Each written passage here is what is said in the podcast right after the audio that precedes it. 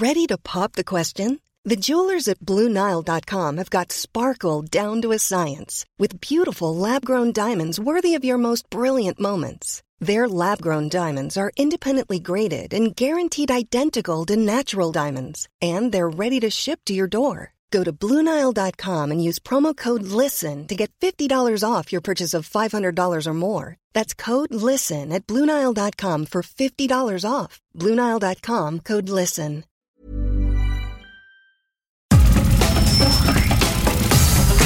Nada más por convivir.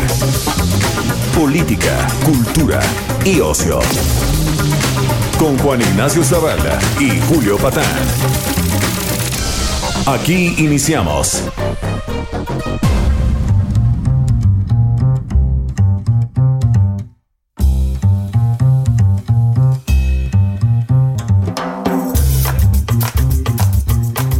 ¿Qué tal? ¿Cómo están? Bienvenidos este domingo nada más por convivir. Eh, aquí estamos un servidor y Julio Patán.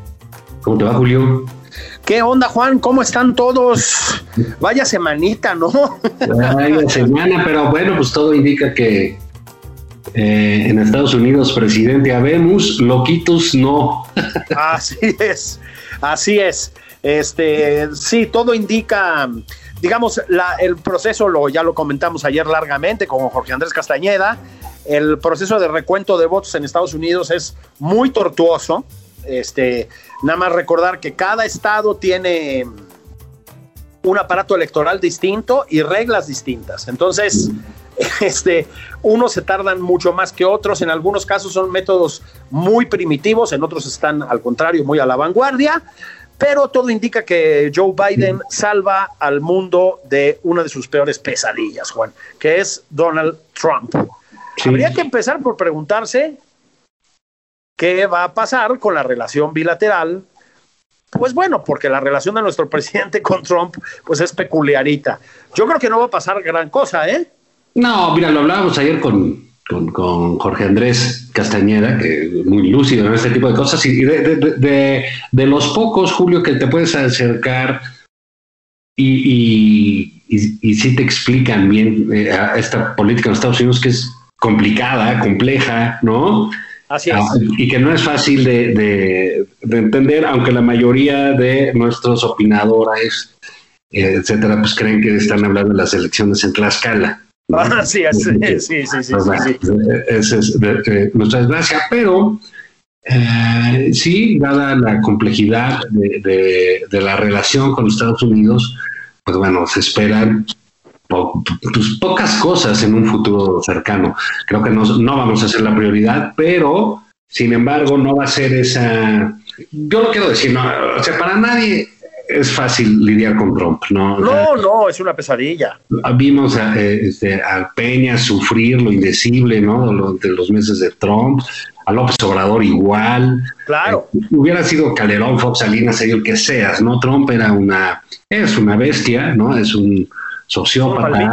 es un, exacto, entonces es un enfermo uh, mental, es un hombre violento, agresivo, un narciso eh, a niveles altísimos. Yo creo que altísimo, sí. Ha, inaugurado una nueva forma de narcisismo, ¿no? Este, y eh, pues López Obrador hizo pues, lo que normalmente se hace con los presidentes gringos, que es pues decir sí, señor, y buscar los menos problemas posibles, ¿no? Exactamente. Eh, ah, porque eso, eso es. Recordemos que la política en Estados Unidos la relación es lo que ellos llamaban la política del buen vecino, que, que, consiste en que ellos hacen la política y nosotros somos los vecinos. Exactamente. sí, los vecinos de abajo, ¿no? Mira, este es, es eh, digo, ya para cerrar este tema, que en efecto agotamos ayer, este, bueno, no lo agotamos, pues, pero abundamos en él. Mira, este eh, la relación bilateral va mucho más allá de las coyunturas presidenciales, digamos, son como se, es un lugar común, pero es cierto, son dos países unidos en un millón de sentidos de una manera muy estrecha.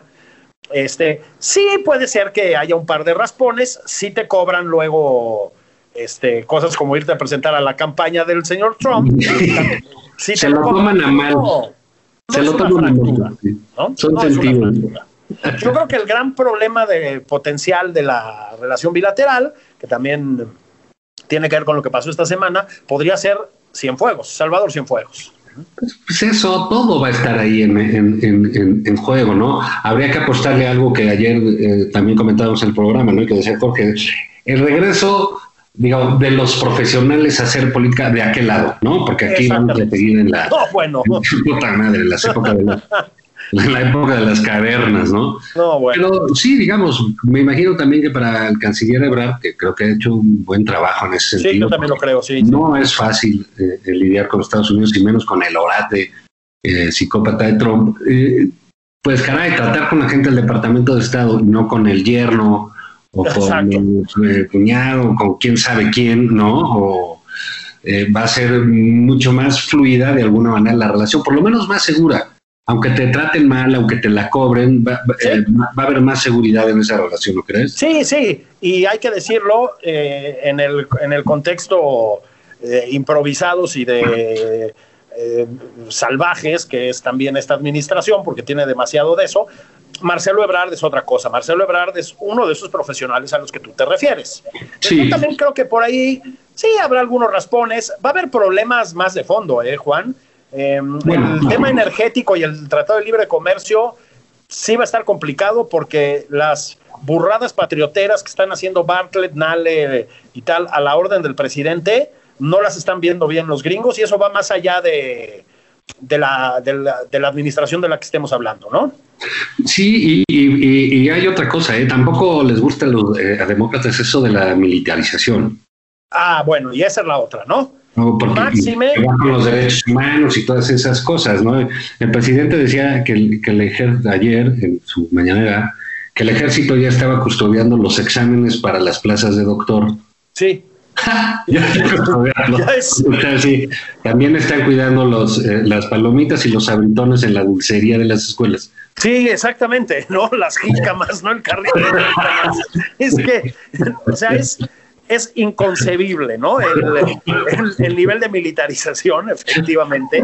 Este, pero sí, yo creo que esto va a causar fricciones. Ahora, en realidad, Juan, tenemos que volver a una frase emblemática de nuestro presidente, aquella de la mejor política exterior es una buena política interior. Bueno, pues la política interior está del nado en este país. Creo que entonces este, lo, que va a ir para afuera, pues tampoco puede estar muy bien. Y lo digo en serio, Juan. ¿qué, ¿Por dónde te gusta empezar de la semana? Todo ha sido otra vez un desastre.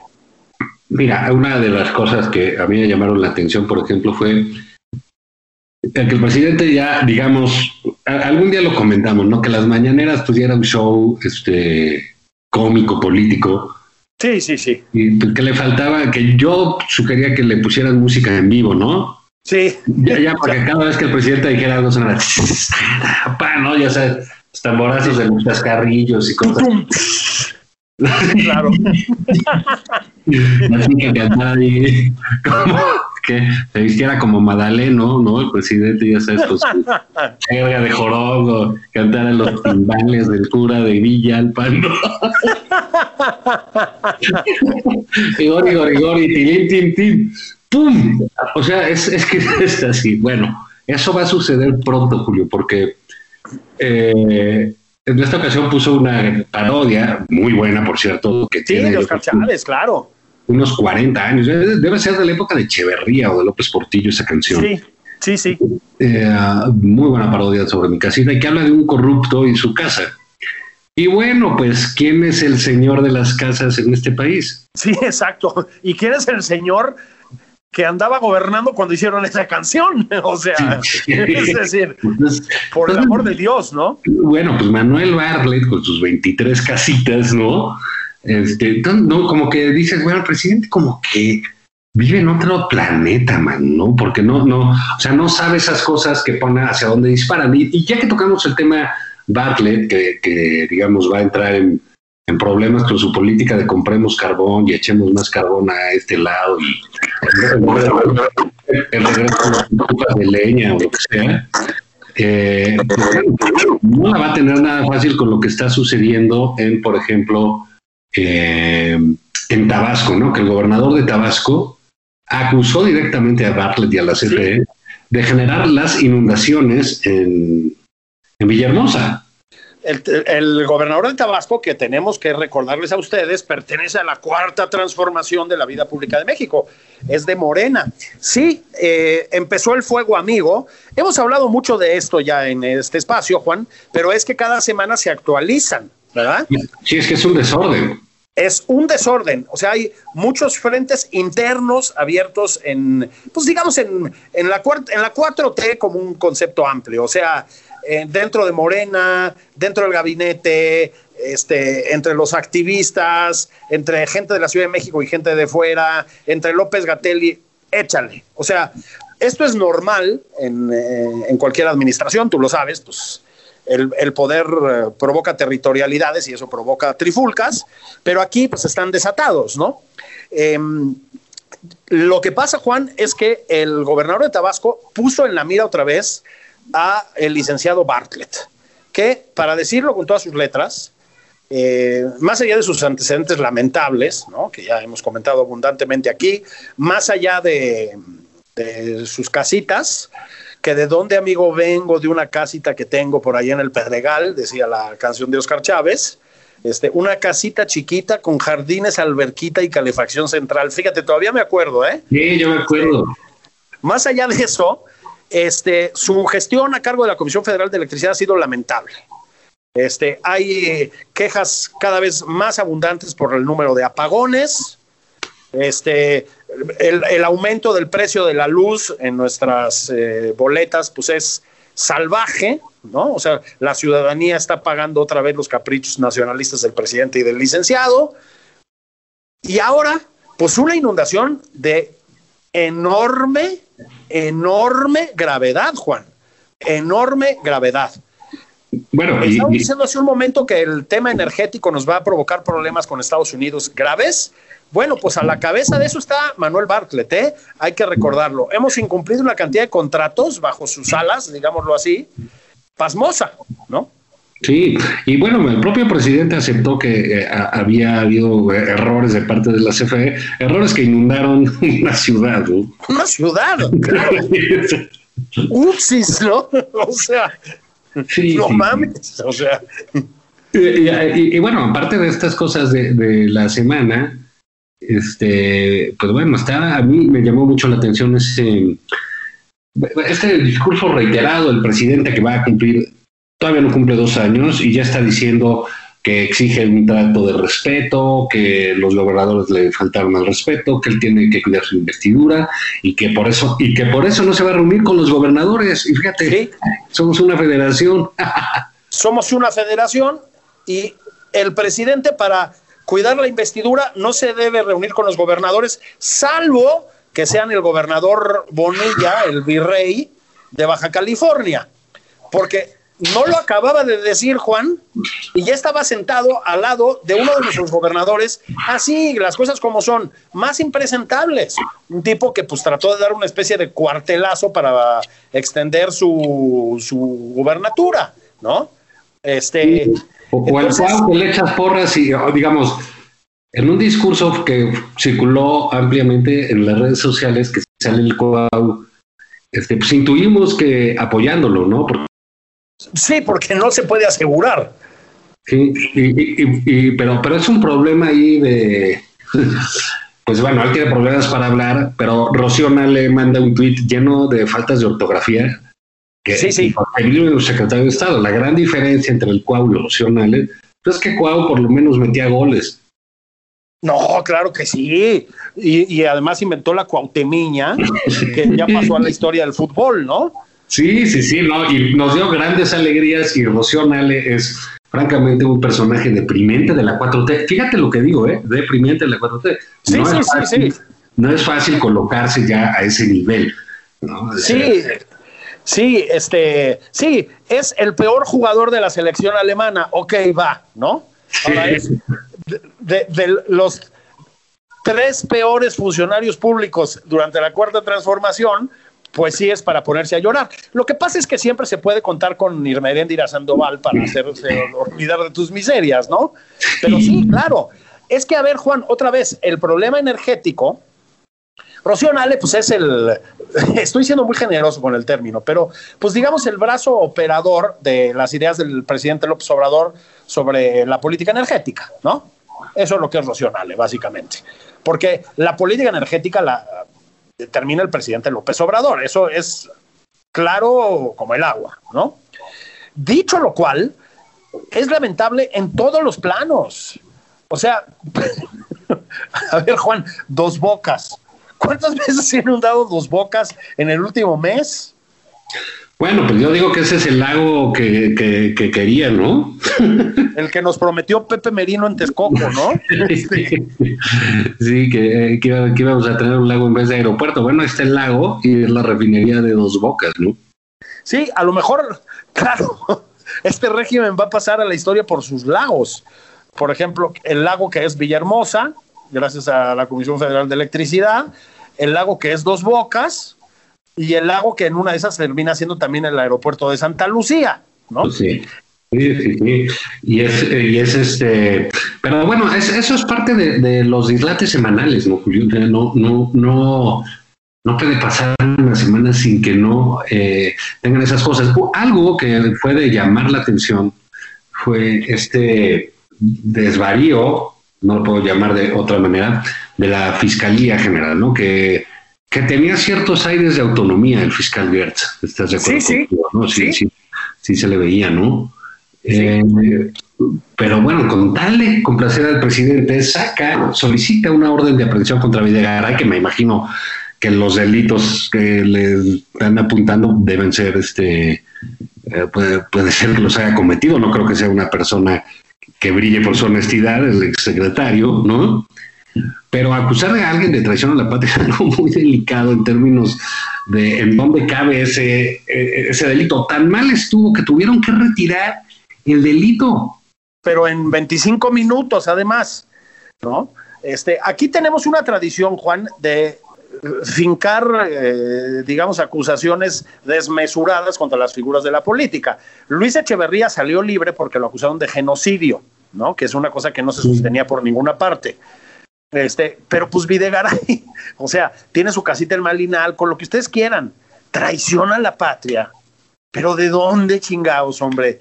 Sí, pues luego por eso valen, porque no lo saben, no lo saben acusar, nada más tienen allá. Fíjate, este es un asunto eh, eh, interesante, Julio todo esto de, de Luis Videgaray, etcétera. También esta semana tuvimos en, eh, la semana, en, un capítulo de un capítulo extra de uh, Traicióname más. Me tocó a Rosario Robles estelarizarlo, este, porque todos la traicionan a esa mujer, ¿no? O sea, nadie, no hay nadie que diga yo la voy a defender. Trabajó con Peña, adiós, con Videgaray, adiós, con Estes, adiós. Y luego se evadúa eh, eh, que fue su, su subordinado en, secretarias durante años, pues ya fue y dijo, bueno, con tal que no me metan a la cárcel, yo voy a decir lo que sé y la voy a acusar a ella y a Peña, ¿no? Así es, pero lo dijo prácticamente así, además. O sea, ya, pero el descaro, ¿no? Y, y, dices, bueno, pues ok, entonces voy a ir a solicitar mi criterio de oportunidad, que ya se está convirtiendo, eso que es una, una ley que tiene sus bondades, una medida que tiene bondades, se está convirtiendo en el criterio de impunidad. Totalmente. Porque, vamos, eh, el, los, el, espíritu de ese tipo de, de, posibilidades jurídicas, de posibilidades, eh, es, bueno, si hay una persona que tuvo que ver y tuvo que hacer algo, cometió un delito le fue ordenado, etcétera, pues bueno, puede negociar. Pero caray, eso no significa que no hayan delinquido y que no tengan que tener una pena, ¿sabes? O sea, lo decía, que Salvador Camarón en una columna, Al Capone no podía tener un criterio de oportunidad. Así es. Por más que dijera, pues si Emilio se evadúa, cometió delitos, pues bueno, ¿sabes qué? Y me vas a decir cosas, bueno, si, me si vas a cooperar, en vez de 20 años se van a tocar 10. Así es. Pero aquí lo que están negociando es la libertad total, la de información, por eso tenemos a los Lozoya este, vete a saber dónde, si está en un yate o está en Ixtapa o está no sabemos dónde está. Así es. Eh, eh, y goza de más libertad que su mamá, que está eh, en prisión domiciliaria por, por los delitos de él. De él, claro. Porque le están dando un criterio absolutamente desproporcionado y para eso no es esa ley. Y por eso Base Badúa, digamos, es un hombre y muy inteligente, es un tipo preparado, es un tipo que fue consejero del Instituto Nacional Electoral, eh, bueno, tuvo un nivel de subsecretario con eh, Rosario Robles, que quiso ser gobernador de Chiapas, eh, porque fue candidato a, gobernador del PRD, etcétera. Pues hombre, es, un tipo preparado que, sabe perfectamente, sabía perfectamente lo que hacía. Pues no puede acogerse a la libertad total, sino un plan en el que, bueno, se le rebajen condenas por información. Pero están distorsionando eso a ese nivel. Sí, y yo creo que tiene que ver en el entendido de que aquí no hay autonomía que valga respecto al presidente, pues con el furor presidencial de distraer la atención y de cargar contra el pasado, ¿no? Entonces, cueste lo que cueste. Lo de los Oya pues, fue el caso más grotesco. Y fue grotesco también porque además, pues está volviéndose bastante claro, Juan, que no tiene absolutamente nada que aportar en términos de evidencias, ¿no? Entonces, eh, parecía que iba a derrumbar ¿sí? Es la memoria del neoliberalismo y que iba a poner en la cárcel, bueno, hasta Milton Friedman, y este, ¿no? Y resultó que no tenía ni medio pinche video, mano. Y si los tenía, pues nadie los quiso enseñar porque, y aquí venimos con otro de los protagonistas de la semana, casualmente, casualmente, dejaron de aparecer comentarios sobre los hoy en las mañaneras cuando Pío López Obrador fue exhibido en un video. Sí, este de Pío no tiene mucho, ¿no? No, bueno, o sea, pues, imagínate nada más. ahora está demandando a Carlos Lorente Mola por difundir los videos. Es alucinante. Y, no, le está pidiendo al, al, Trife que no lo investigue. Sí, que ya proscribió. Sí, entonces, y, trae de abogado a, a, uno de los que fue este magistrado del Trife, a Salvador Nava, que, que, bueno, de vendido no lo bajaba su hermano Andrés Manuel, ¿no? El presidente. Entonces, este, pero bueno, es ese asunto de cómo que déjame de investigar. O sea, así como dicen, bueno, devuélveme el dinero y no te investigo, que dijo el presidente en una conferencia de prensa. Oye, no, tú tienes que investigar, tienes que devolver el dinero y tienes que ir a la cárcel. Exactamente. Sí, no es como Juanito devuélvele su sándwich a Luisita, dense la mano y váyanse al recreo. No funciona así. La justicia se supone que pasa por otros lados, ¿no? Sí, sí, sí, sí, muy, muy, muy la verdad, este, digamos, estamos viendo este como, es un manejo bastante desgraciado, si no es que es bastante sucio, más bien, de, de, de, la justicia, porque es el concepto que tiene el presidente, ¿no? No le importa la ley, le importa lo que él considera que es justo. Exactamente.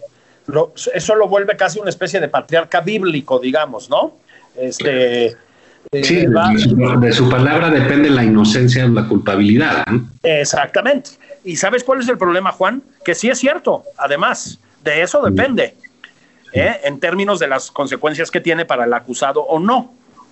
Sí, sí, sí, sí. esto va a ser este, cada semana tenemos una nueva vuelta de tuerca en el, en, el desajuste eh, judicial, ¿no? Porque pues dicen que tienen investigaciones, que tienen esto, que tienen el otro, que fulanito, que te amenazan con las cuentas, que te dicen que eres cómplice, te señalan y luego te dejan. Y luego te dejan, exactamente. O sea, te, avientan, te avientan lodo y ahí se termina el problema, aparentemente, salvo otra vez en el caso de Rosario Robles, ¿no? Sí, sí, que, no la dejan salir a ningún lado, ¿no? A ningún lado. Es eh, como bastante obsceno, la verdad, ¿no? El, eh, el caso, hombre, de Rosario Robles está claro que tiene unos antecedentes, una cola que le pisen espectacular, ¿no? Pero, por Dios, o sea, es como bastante grotesco. Sí, y, y, los Oya gozando de lo que sea y esta señora que es igual, igual es culpable, ¿no? Sí, sí, exactamente. tiene, como dicen, pues, muchas cosas que hacer. Creo que es, eh, eh, es, es, una mujer que, que incluso tan mal ha hecho las cosas que se ha rodeado de traidores, ¿no? Se rodeó de traidores, ¿no? O sea, sí, sí, o sea, el día que salga, sí, es de invitarle a un café, a tomar un café, decirle, carnalita, psicoanalízate y piensa un poco en tu patrón de amistades, ¿no? Porque, ¿Por qué le haces cosas y tú, cómo le haces, no? ¿Cómo le haces, no? Escribe un libro de cómo no seleccionar a tus amistades, ¿no? Pero bueno, vamos a hacer una pausa. Eso. Eh, para que la gente vaya por su café, por su chela, por su whisky, por lo que quiera, y regresamos, ¿te parece? Órale, va que va. Esto es Nada más por convivir. Una plática fuera de estereotipos. Con Juan Ignacio Zavala y Julio Patán.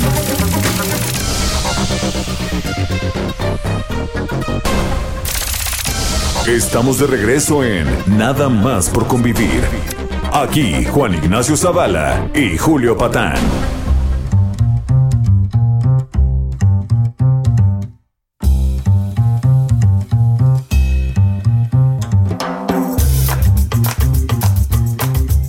Regreso nada más por convivir y su servidor Julio Patán y mi querido amigo Juan Ignacio Zavala. Estuvimos platicando ayer largamente de la elección gringa, pues es evidentemente el tema de la semana en México y el mundo, pero hoy se lo estamos dedicando más a esa fe, esta este, feria freak que eh, se ha vuelto la administración 4T, ¿no, Juan? Este, teníamos media hora en la primera mitad del programa y hablamos de seis aberraciones distintas. Ahorita les echamos otras seis, ¿no? Nos quedamos en el caso de la justicia, digamos, bastante discrecional, este, que se aplica por aquí, la tranquilidad con la que va por ahí Pío López Obrador. Pero eso fue uno de los muchos casos, o sea, la Comisión Federal de Electricidad inundando Tabasco, este Rocío Nale inundando dos bocas cada tres días, este y luego, Juan, pues decías tú, la militarización del país, pues sigue el proceso de militarización del país, mientras en los Estados Unidos tienen encerrado a Salvador Cienfuegos. Yo creo que hay algo ahí que va a causar un cortocircuito eventualmente, ¿eh? Sí, claro, porque este, bueno, digamos, ya fue su primera este audiencia, se declaró inocente, pero recordemos que todas estas cosas este, requieren mucho tiempo no sé si, si, si tiene, va a tener algo que ver o se va a querer inmiscuir o algo el nuevo gobierno de Estados Unidos. Este, no lo sabemos, pero digamos, es, e, e, ese tema va, a seguir eh, eh, pululando por ahí y va a ser muy delicado en términos de que pues, el presidente no, ha, no quiso hacer otra cosa desde un inicio que entregarse al, ejército, ¿no? Como decíamos al principio, pues está ya los, los tiene custodiando exámenes, ¿no? Sí, literalmente. Decíamos de chiste hace un par de semanas que con, con, lo de la sanción contra los quesos y los yogurts, que iba a acabar haciendo una empresa dirigida por militares para hacer panela, ¿no? Este, y, y, yogur griego. Sí. Es inconcebible, ¿no? Eh, es. Eh, no, no, se, no se termina de entender de qué es de lo que se trata, porque además eh, estamos hablando de un presidente que en sus años anteriores a la presidencia clamó contra la militarización del país, Juan. Sí. Y hubo un cambio radical en su posición ante el ejército. Sí, sí, sí, sí, y eso, pues bueno, pues ya lo tenemos este, eh, lo tenemos en tela de juicio, ¿no? Por, literalmente de juicio por lo que sucedió con Cienfuegos. Y quién sabe qué vaya a pasar alrededor. Recordemos que ya una cosa que no habíamos comentado es ya esa, que bueno, realmente no es trascendente, incluso es sana, la salida de Durazo, ¿no? Desde luego, tiene, tuvo tanto peso en la Secretaría de Seguridad, ya no es pública, aunque el presidente siempre dice seguridad pública, pero bueno, de seguridad ciudadana, tuvo un peso tan grande que ya nadie comenta nada. Así, su, su, su, su, obra fue tan grande, su legado es tan monumental que nadie comenta absolutamente nada. Pero ni media palabra. Incluso, fíjate que el, nombramiento que hizo de una mujer, Rosa Isela Rodríguez, que es de antecedentes, pues no tiene en materia de seguridad, pero fue bien recibido. O sea, tan malo era Durazo que una persona sin experiencia en el caso, es mejor recibida. Sí, la experiencia de Rosa Isela es mínima, o sea, tuvo algunas eh, asomos, digamos, al tema en los tiempos en la Ciudad de México del presidente López Obrador, pero pues como sabemos, su formación es de periodistas, si no recuerdo mal, es de la Pedro Septién. Y sí, como dices tú, eh, el, eh, disparate que fue la gestión de Durazo fue de tal nivel. A ver, ¿de qué te acuerdas de Durazo? Pues de lo de Ovidio Guzmán. Ese es su momento estelar. Que nos mintió, que mintió al país reiteradamente. Con una tranquilidad pasmosa, mintió. ¿no? Sí. Entonces, eh, ahora se va a buscar la gobernatura de, Sonora, lo que nos regresa, creo, Juan, al tema de los gobernadores. Decías tú, el, comentario pues, incomprensible del presidente sobre que hay que cuidar la investidura y que por lo tanto no se reúne con ellos. Bueno, el nivel de tensión que se está generando entre, a ver, son 14 gobernadores, ¿eh, Juan? 14 gobernadores que no pertenecen a Morena. Y el presidente es absurdo, es un sinsentido. O sea, ¿en qué puede convenirte como presidente tener ese nivel de tensión, ¿sí? De conflicto con 14 gobernadores. No, bueno, digo, no tiene un sentido más que el electoral, ¿no? Pero evidentemente, pues lo que se está generando es un poco lo que vimos en esta semana en Estados Unidos, este como que pleito nacional, ¿no? Claro. Entonces, eh, eh, pues lo que se está preparando, pues es el gran pleito de las elecciones. Y, eso es lo que está, eh, digamos, lo que está en juego y lo que está viendo el presidente en ese pleito. Ahora, yo creo que los gobernadores poco a poco le van a salir más respondones, porque ya vimos que en Hidalgo y en Coahuila, que el PRI arrasó eh, y pues, mandó a Morena ahí en segundo lugar, pues las cosas no le fueron bien. Bueno, es que volvemos también a un tema de la semana pasada, ¿no? Eh, parece que se les está olvidando que las elecciones que vienen, las elecciones del año próximo, son elecciones locales y que ya lo dijimos y va de nuevo, la lógica de las elecciones locales, estatales, pues, etcétera, es muy distinta a la de las federales. O sea, la, el peso que puede tener y que tiene ¿no? el eh, presidente en la escala federal no va necesariamente a salvarle los platos a Morena y a sus aliados en el nivel estatal. La gente en México también es muy celosa, es muy regionalista digámoslo así, muy celosa de su territorialidad. Y no es nada, nada inviable que se junten en torno a sus gobernadores, digamos, para enfrentar al gobierno federal por estas tensiones. Es decir, o al regreso, el regreso de los regionalismos, ¿no? Claro, que ya teníamos superados, ¿no? Aquello de la República Independiente de Yucatán, lo que comentabas tú la semana pasada de Haz Patria mata un chilango, bueno, eso había cambiado sustancialmente. Yo sí creo que fue una de las cosas que nos trajo el sucio neoliberalismo. O sea, la apertura de fronteras internas y externas este, y la necesidad de eh, enfrentar como país los retos que significa un mercado abierto y la chingada, ayudaron a borrar un poco esas fronteras absurdas. No quiere decir que todos seamos homogéneos, ¿no? Pero pues sí, sí se entrelazó más el país. Y ahorita, pues ya ves, digamos, el conflicto que tiene con Enrique Alfaro o con Javier Corral en Chihuahua, por mencionar dos casos, está adquiriendo un cariz muy feo, Juan. Sí, sí, y, bueno, pues digamos, los gobernadores no, no, han tenido de otra más que defenderse, ¿no? Exactamente. Porque se les castiga presupuestalmente, ¿no? Porque les imponen esta especie de enviados de Morena para manejar el presupuesto de los estados, porque el presidente los insulta en las mañaneras, ¿sabes? Bueno, los gobernadores están teniendo muchísimo peso en sus estados, ¿eh? Sí, aquí hay una zona, eh, ahora que hablas del, presupuesto en otra eh, perla de la semana, está el tema de los aguinaldos, de los servidores públicos. Bueno, ahí va. ¿No? El presidente decide que se les pague la mitad. Ajá y que y todavía dice, bueno, y yo no voy a recibir nada, pues no veo la piel que te va a hacer daño, ¿no? Pues Le pagamos todo. Él no tiene que pagar casa, él no tiene que pagar comida, él no tiene que pagar transporte, él no tiene que pagar gasolina, no paga nada. Es el presidente, se le paga, pues no, no, se lo quiero escatimar. Eh, eh paguen todas esas cosas. Lo que digo es su sacrificio no tiene ningún sentido. ¿Y por qué el dinero a, los trabajadores del, del, Estado? Va a apartar 80 mil pesotes a la cuarta transformación el presidente. No es así, Juan. Es verdaderamente absurdo, este, Julio. Porque te voy a decir una cosa, no es una medida de austeridad. En el fondo es que ya no tienen dinero, ya se lo acabaron. Exactamente.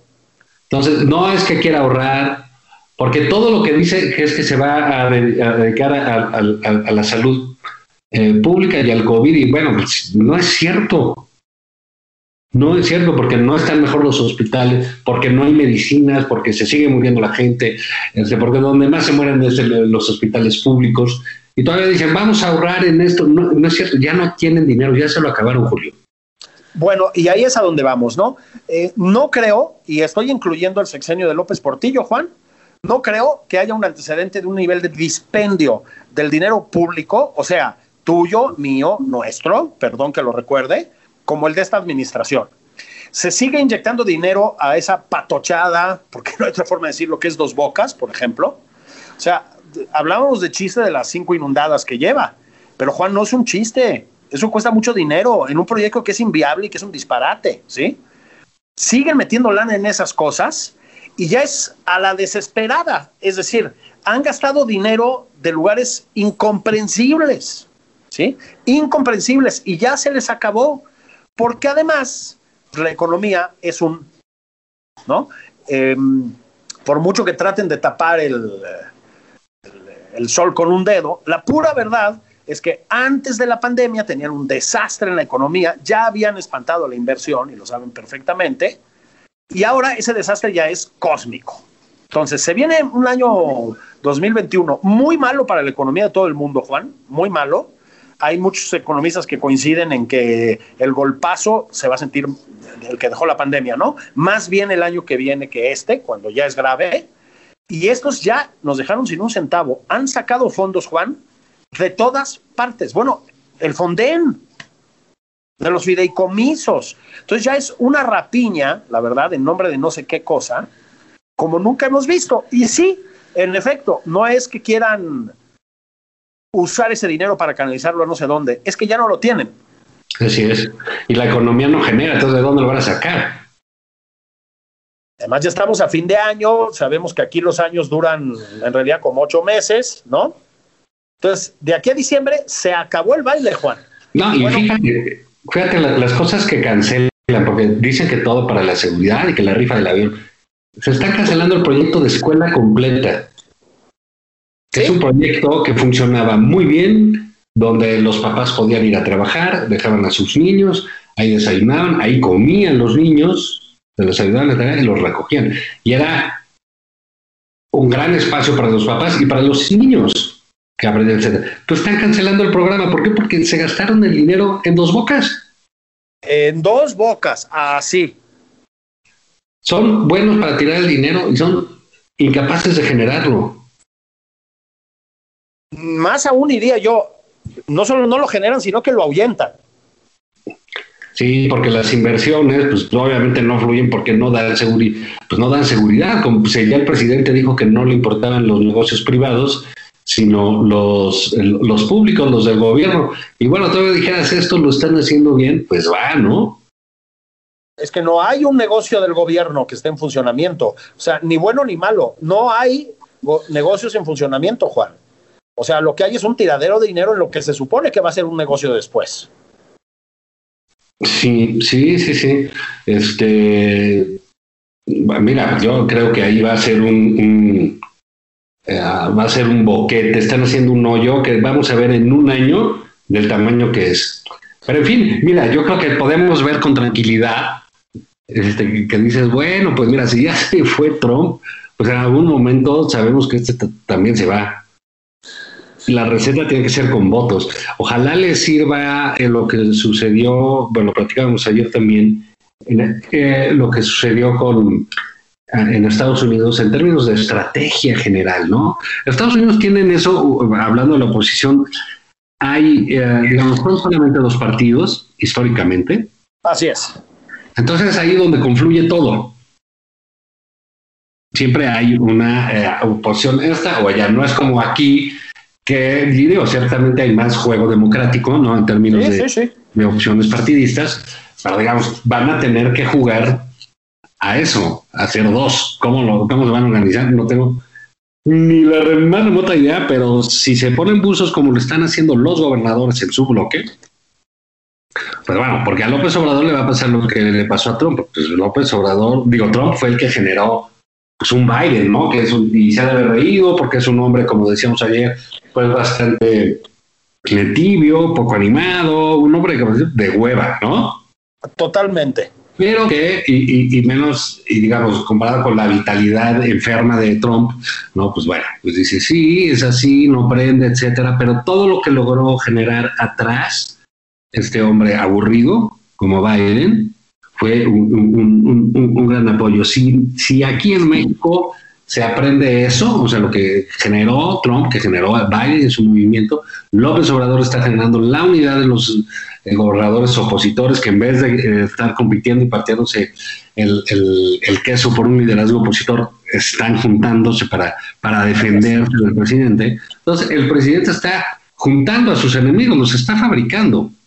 Sí, está creando un frente en el sentido todavía no formal, digamos, pero es bastante tangible, ¿no? Sí. Este, sí, hay, creo que hay un nivel en el que la falta de liderazgo de los partidos, Juan, porque pues Marco Cortés no, tiene tampoco mucha personalidad, que digamos, pero tampoco ha demostrado tener la operatividad de Biden, ¿no? El PRD, pues, ¿qué te digo yo? Este, pero los gobernadores están empezando a asomar la cara como formas de liderazgo, ¿eh? Este, de liderazgo importante. Sí, sí, yo creo. Estaría bien a ver si platicamos con alguno de ellos, ¿no? La semana que entra. Sí, Enrique Alfaro, a ver quién, quién se deja, ¿no? Sí, sí, este, sí, Este, porque además. Además por convivir. Sí, exactamente. Este, Enrique Alfaro, pues que nos mande unas cajas de tequila desde allá, porque está empezando a haber desabasto de ciertas marcas que Silvano mande carnitas. Ah, me gusta la combinación. Eso. Que cabeza de vaca mande unas jaivas ahí, en fin. Y, de Yucatán, pues puede venir una tanda de panuchos. Oye, está ¿eh? Ahí les encargamos, señores gobernadores. No, no, en serio había que platicar con uno o dos de ellos, porque, mm, a ver si lo logramos, porque eh, fabricó el presidente López Obrador un bloque opositor ahí, efectivamente. Ellos nada más eran, bueno, no sé si nada más, pero eran básicamente gobernadores encargados de sus asuntos estatales, eh, lidiando con sus grillas este, internas y etcétera. Y los obligó a base de malos tratos, de, de negarse al diálogo, de meterle sablazos al presupuesto de los estados, etcétera, los obligó, lo dices muy bien, a convertirse en un bloque opositor, ¿no? Es que, ¿sabes qué? Los caudillos populistas, Juan, provocan eso. Este, cuando, cuando tú conviertes a la, en el discurso y en los hechos, ¿no? A la sociedad en una cosa de buenos y malos, donde los buenos son los que te rodean a ti, los malos son todos los demás. Sí llega un punto en, los que, en el que los malos empiezan a hacer alianzas, los malos entre comillas, ¿no? Ah, bueno, pues lo tienes que hacer por tu vida, ¿no? Porque claro. te, amenazan de todo, no te dejan hacer nada. En fin, es, eh, fíjate, yo creo que aquí puedes ver esos liderazgos populistas se, se afianzan y perduran en países eh, frágiles, con instituciones muy golpeadas, con oposiciones absolutamente vapuleadas y fragmentada, y ya primero acabaron con los medios, etcétera. La receta que está siguiendo el presidente López Obrador, ¿no? Así es. Y, que, y que hizo Trump. Pero saber resistirla con instituciones y con gente en términos democráticos, lo decíamos ayer, ¿no? Esa medida de las televisiones de decir, no vamos a aceptar que el presidente esté mintiendo respecto de la elección de todos, ¿no? Y cortarle Eh, esa es una consolidación de la vida democrática, ¿no? Y, bueno, sí, llegó Trump y llegó con votos y se va y se va con votos.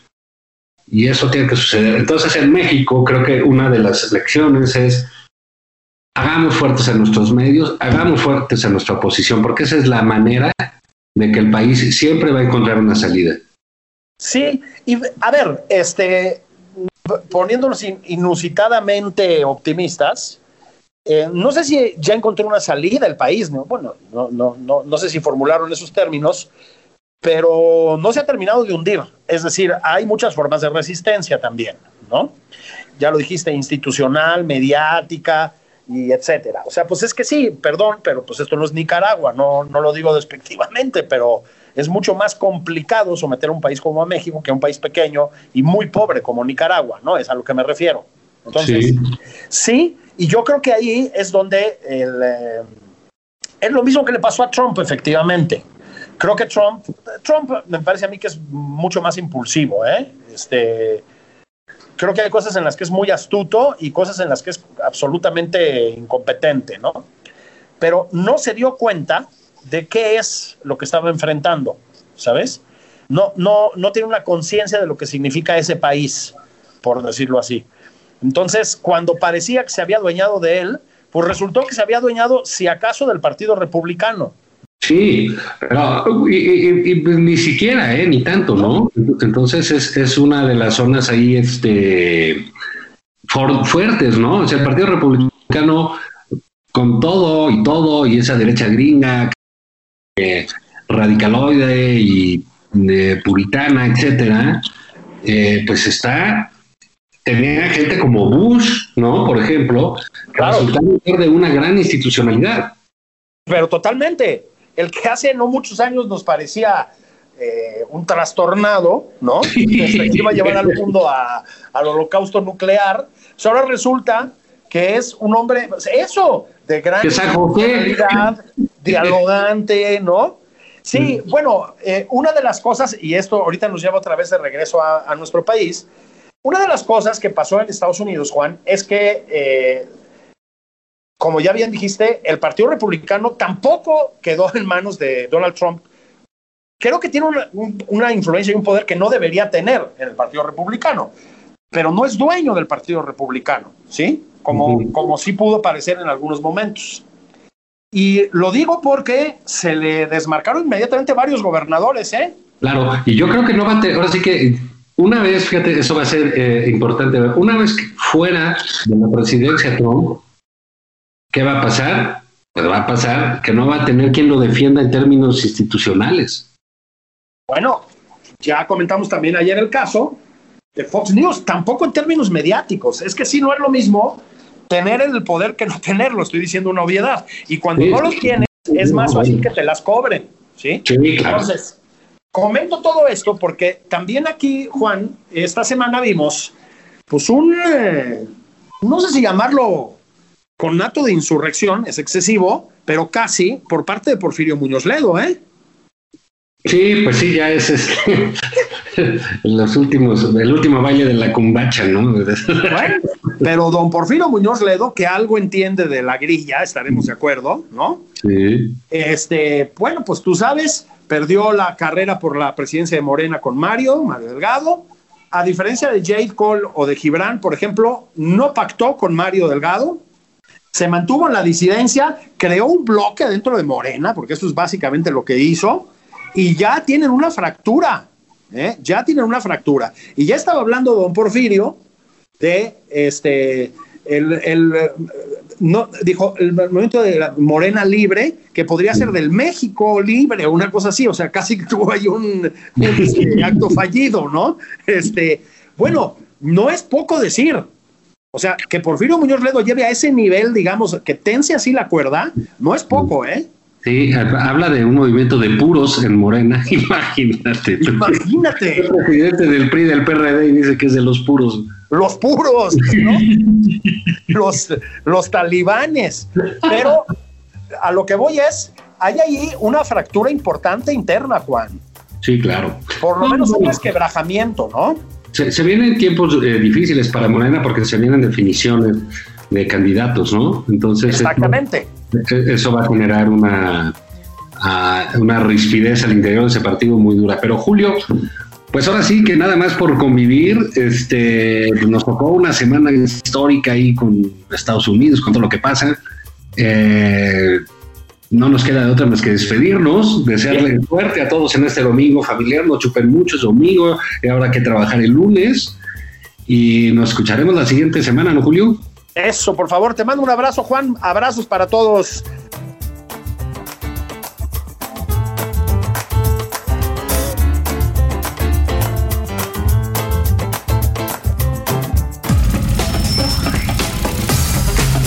Esto fue Nada más por convivir. El espacio con política, cultura y ocio con Juan Ignacio Zavala y Julio Patán.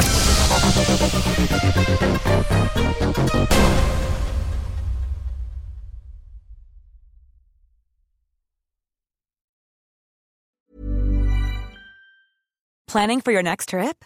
Elevate your travel style with Quince. Quince has all the jet setting essentials you'll want for your next getaway, like European linen premium luggage options, buttery soft Italian leather bags, and so much more. And is all priced at 50 to 80% less than similar brands. Plus, Quince only works with factories that use safe and ethical manufacturing practices. Pack your bags with high-quality essentials you'll be wearing for vacations to come with Quince. Go to quince.com slash pack for free shipping and 365-day returns.